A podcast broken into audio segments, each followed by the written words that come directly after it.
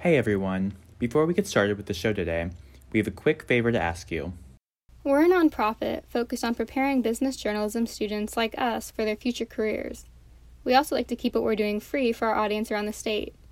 Because of this, we depend on donations from listeners like you. So, if you would like to support us this holiday season, please head to missouribusinessalert.com/donate to help our efforts in supporting student journalism. Again, that's missouribusinessalert.com slash donate. Thank you, and now on to the show.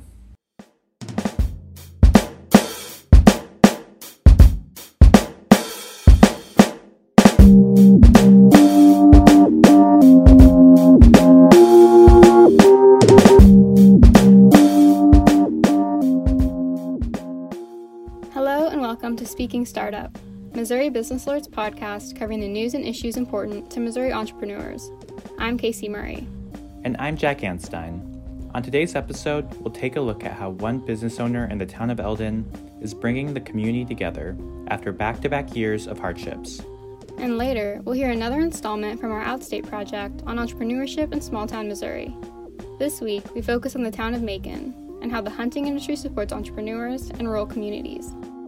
Plus, we'll have the week's headlines, digits, and other startup news you need to know. So, what are we waiting for? Let's speak startup.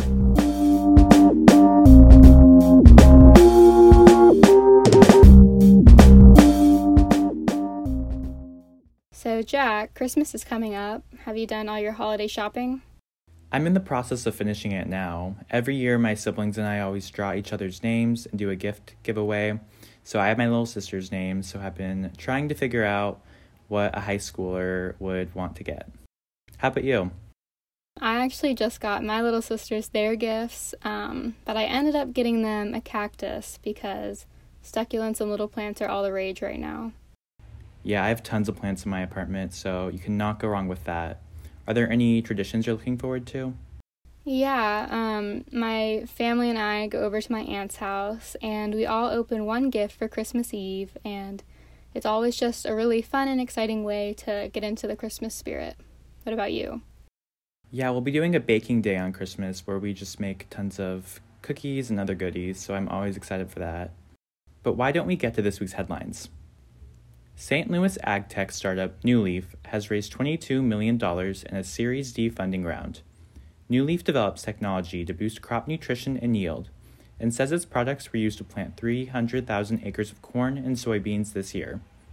The funding round had originally been capped at $20 million, but two new investors ended up signing on. One of these investors is Koch Agronomic Holdings, a company owned by Koch Industries, which is one of the largest privately held companies in the country. A fiber startup based in St. Louis, known as Arcadian Infracom, has raised $1.45 million in funding after receiving regulatory approval to begin constructing its first routes. The company develops and operates long haul fiber networks and was founded in 2018. Arcadian's focus is to expand broadband access to underserved areas, such as rural areas and tribal lands. Its first routes will run from Salt Lake City to Phoenix and from Phoenix to Denver. The Federal Communications Commission has allocated over $343 million for projects in Missouri that will expand broadband access to rural and underserved communities. The funding is part of more than $9 billion being committed to the same purpose across the country. Nationally, the project is projected to expand internet access to 5.2 million more families and businesses.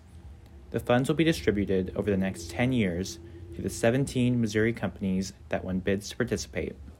The Sunderland Foundation, a Kansas City based foundation that donates money to nonprofits in the city, has made a million dollar cash donation to Equity Squared Partners.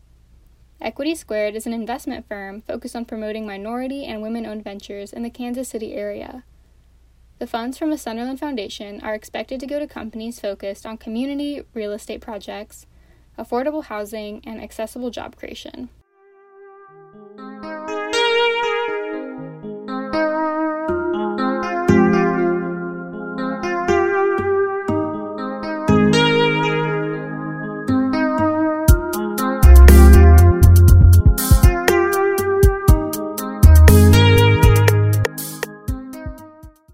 Next up, we're going to take a look at the mid Missouri town of Eldon.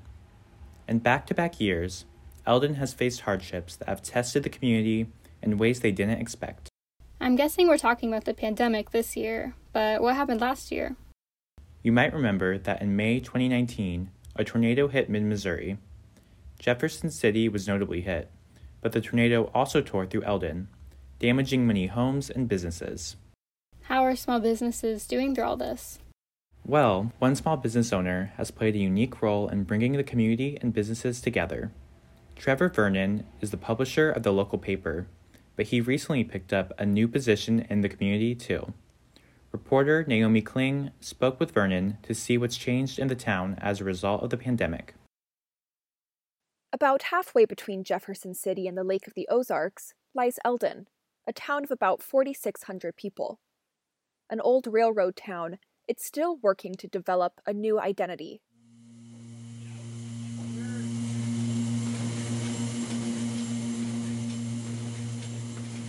One of the oldest companies in Eldon is its newspaper, the Eldon Advertiser. Its publisher, Vernon Publishing, has been passed down in the Vernon family for over 70 years. I grew up listening to my dad talk around the dinner table about the office every night.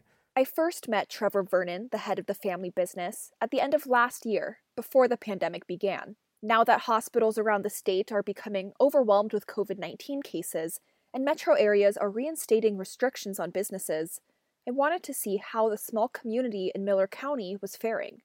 Life here hasn't changed a whole lot. Um, everyone went through kind of a really big panic for maybe a month, and then everything kind of stayed open, and we never really shut down for more than maybe a month. So economically, I think we're doing okay because of that.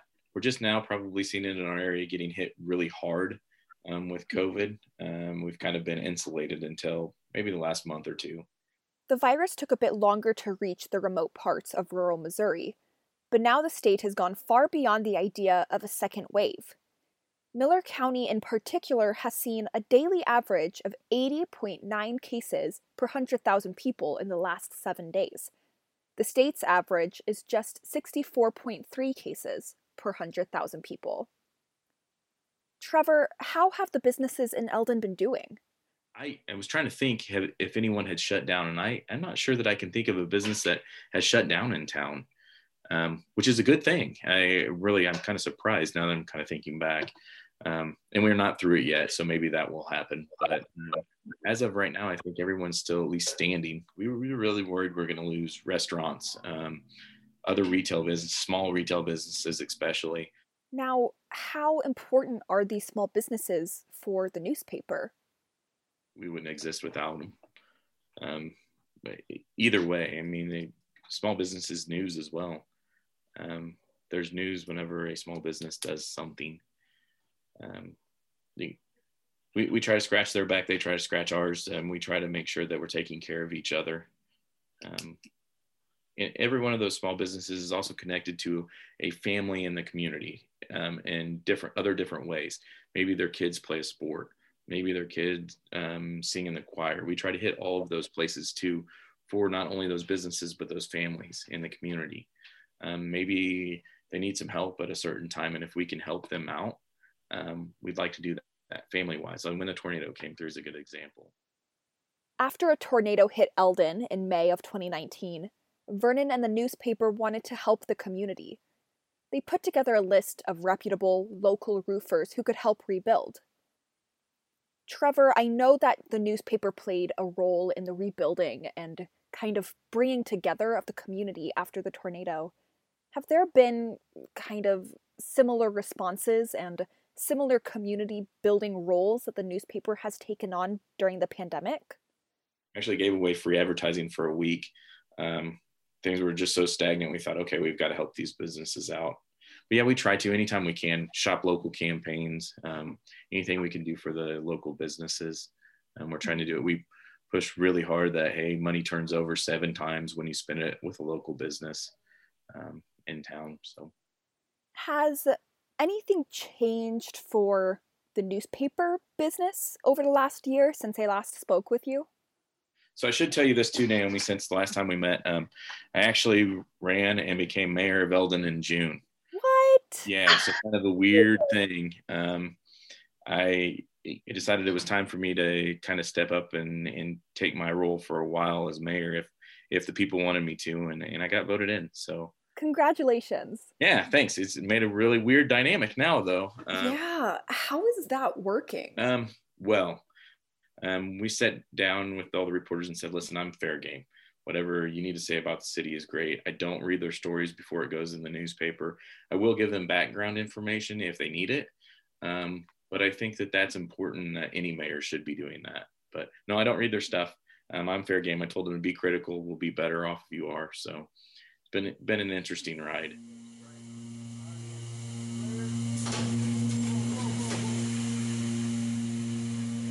I want to ask then a little bit more about the newspaper. You mentioned that you've kind of had to adapt to some things because of the coronavirus pandemic. What are some of those things that you've had to adapt and change? So a lead reporter got COVID maybe a month and a half ago. So she obviously had to work from home for a while. Um, as soon as she came back the next day, the editor um, came down with it. So he was gone for a while. So kind of piecing and parting things together to make sure we get everything done. Forethought for me, um, planning on, okay, if this person happens to have to work from home for a long period of time, what do I do? Um, how does that look? So there's a lot of planning that I've done. Thank goodness a lot of it hasn't happened yet, but um, I've spent a lot of time just sitting and thinking about what would happen if this would happen. We went through a two month stretch where um, we, it seemed like all of our inserts and circulars were getting canceled. Um, things are coming back though, um, and, and we're doing well. Um, we're picking back up where we left off.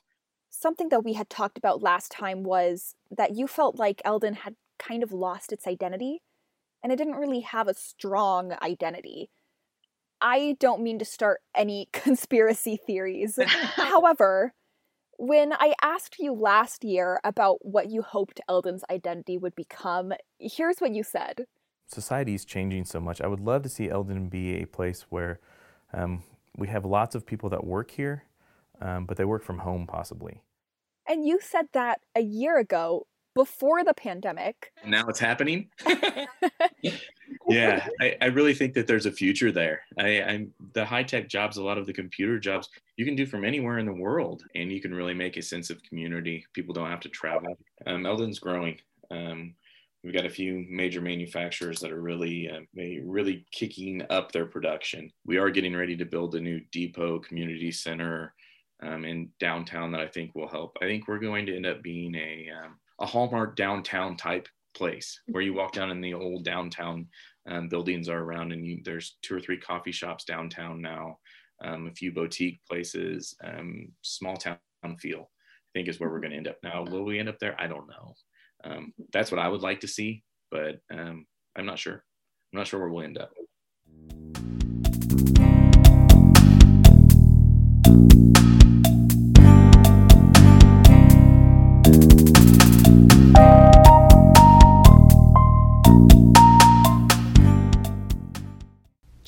have you ever been hunting? I have, but only once when I was young. Why? The hunting industry in the US has grown over the past few decades to be a billion dollars industry, and that has implications for lots of entrepreneurs. I guess I never thought about hunting as being an opportunity for business owners. Why is that important?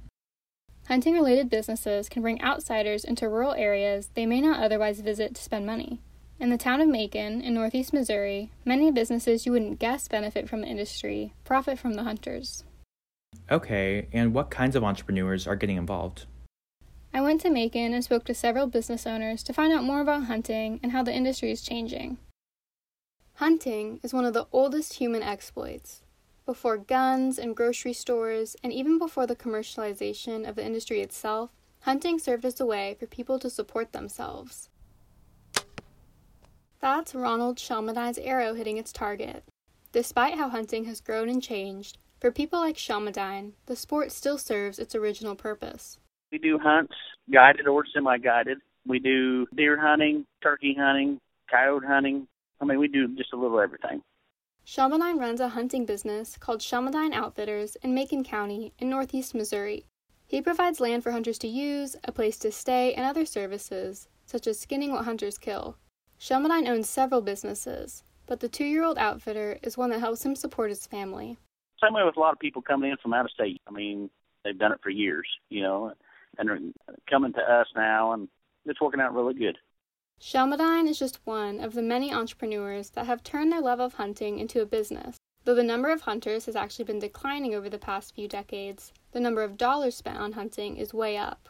There's a lot more things out there, a lot more things being sold. Say deer stands. There's so many different kinds of deer stands, it's unreal. I mean, so many companies, so many brands of things.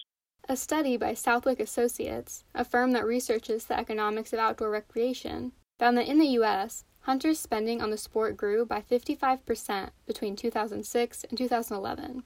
In 2011, which is the most recent state level data, hunters spent nearly a billion dollars in hunting related expenditures in Missouri. Rob Southwick, president of Southwick Associates, says hunting has an important role in boosting the economy. Too often people think outdoor recreation is just playtime, is what people do when the workday ends. And that's really a false idea. The money they spend supports thousands of jobs, creates a lot of work for people all over the country. This is true for Macon, where residents describe long lines of traffic at the start of hunting season.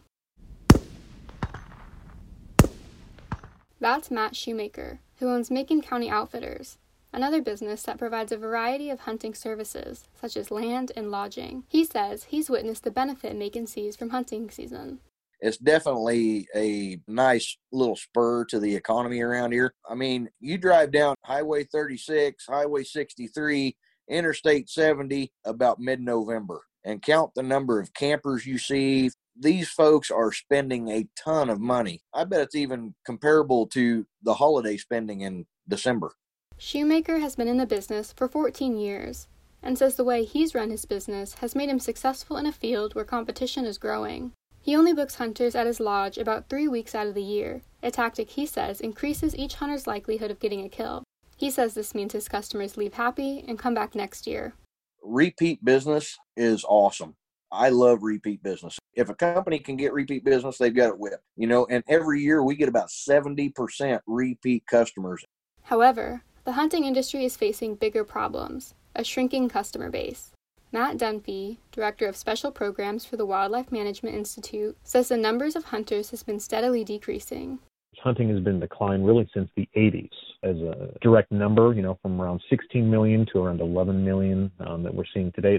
Dunfee says hunting participation has suffered for several reasons. Part of it is differences between generations, urbanization, and culture that has changed over time. However, growing interest in sustainability and health has the potential to reverse the trend. According to Dunfee, older hunters tend to say spending time outside and with their families are their main reasons for hunting, but young hunters prioritize these reasons differently. If you ask newer hunters and you ask them about why they hunt, you'll hear very similar things, but in a different order. Often, what comes up first is sustainable food, second is a healthy lifestyle. And, more than interest, access might be a bigger deterrent to younger generations curious about hunting they are interested, but they're afraid of firearms. They live in the city. They don't know where to go. So we found that the value and desire may be there, but we have to provide opportunities for these folks to learn. Luckily for those who make their money off hunting, the decades long decline seems to be stabilizing. This year, numbers have increased, aided by the pandemic. Recent data, let's say within the past three to four years, is showing that decline has stabilized and is reversing. During COVID, we've seen unprecedented spikes in hunting and fishing than we've seen in the past 30 years, really. This is good news for places like Macon, where significant drop offs in hunting participation could impact the economy. However, recent increases in participation haven't been felt equally by everyone. Shelmadine says the pandemic has presented a major challenge to him as a business owner, and Shoemaker agreed. This year, I was down in numbers probably 16 or 17 guys. Okay. Well, that doesn't sound like a lot, but when you take 12 guys times 3,400 bucks, that's a lot of money that I'm missing out on that goes to pay the bills. The growth in hunting this year has likely been more due to hunters going out alone, not in groups with outfitters. But both Shelmadine and Shoemaker are confident that their businesses will bounce back. And the boost the wider hunting industry had this year could eventually result in more customers for them. As the industry continues to change, entrepreneurs will keep working to draw in customers that help them support themselves and their communities. With producers Maddie Montoya, Ian Laird, and Chris Mitchell, I'm Casey Murray from Missouri Business Alert.